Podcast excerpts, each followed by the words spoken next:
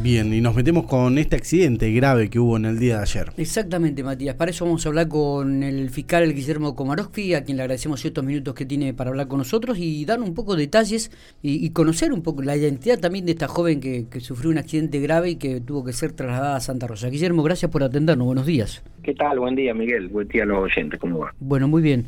¿Qué se puede saber de este accidente realmente que ha tomado por sorpresa más de uno, Guillermo, en la mañana de hoy, cuando nos enterábamos que esta joven tuvo que ser trasladada a Santa Rosa.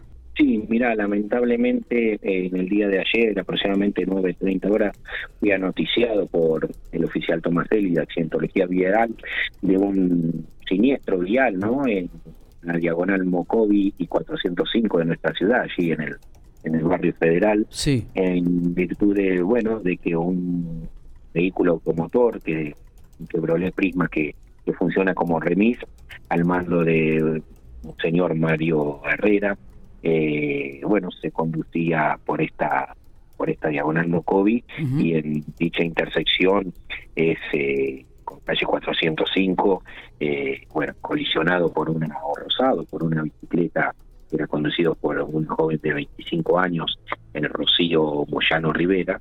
Producto de ello, la, la ciclista cae en la cinta páltica y, bueno, golpea eh, su cabeza contra, contra la misma y debió ser tratada urgentemente ya, eh, al nosocomio local donde se le eh, certifica o se le constata que tenía eh, lesiones intracraneales que derivaron el traslado urgente a la, a la ciudad de Santa Rosa, ¿verdad? Por contar allí con, con un especialista en la materia como es un neurocirujano. Claro, claro, claro.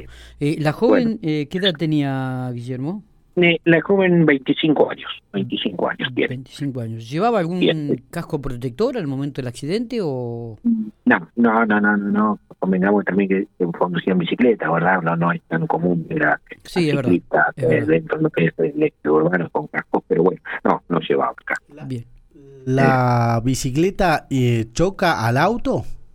Hay una especie de roce, efectivamente, efectivamente. Eh, bueno, está ahora está a cargo de la Agencia de Investigación Científica eh, determinar o, realizar las pericias correspondientes para establecer fehacientemente la, mecánica, ¿verdad?, de, la colisión y, bueno, y poder arribar a, la, a las causales de qué fue lo que llevó a, a este contacto entre ambos, hace tanto rodado biciclo como el auto y lamentablemente con el resultado que comentaba sobre la ciclista. Claro, claro. ¿Y ¿Actualmente hay alguna información del estado de salud de la joven? ¿Han recibido algún informe?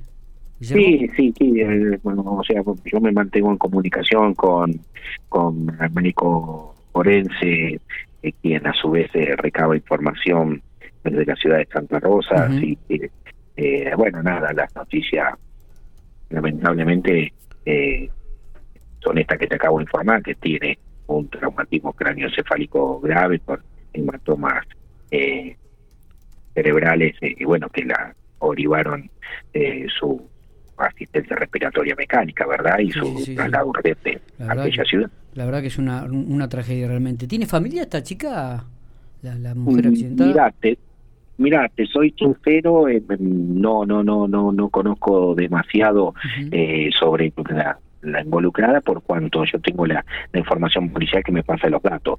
No he tenido, obviamente, eh, la causa judicial se tramitará en su momento, digamos, más allá de, la, de las diligencias necesarias gente que tengamos que hacer ahora, pero por toda esta situación que están atravesando, supongo, tener los familiares, digamos, lo que menos quiero como fiscal es, tener que eh, contactarlo por, por este hecho, ¿verdad? Así que en algún momento se contactará gente de fiscalía, pero bueno, eh, desconozco si, si, la tiene domicilio aquí acá en Pico, ahí en el barrio donde eh, fue la colisión, pero desconozco con quién vive, si tiene familia acá. Está bien, está bien. Guillermo, eh, ¿cómo, ¿cómo quedó la carátula entonces de, esta, de este hecho?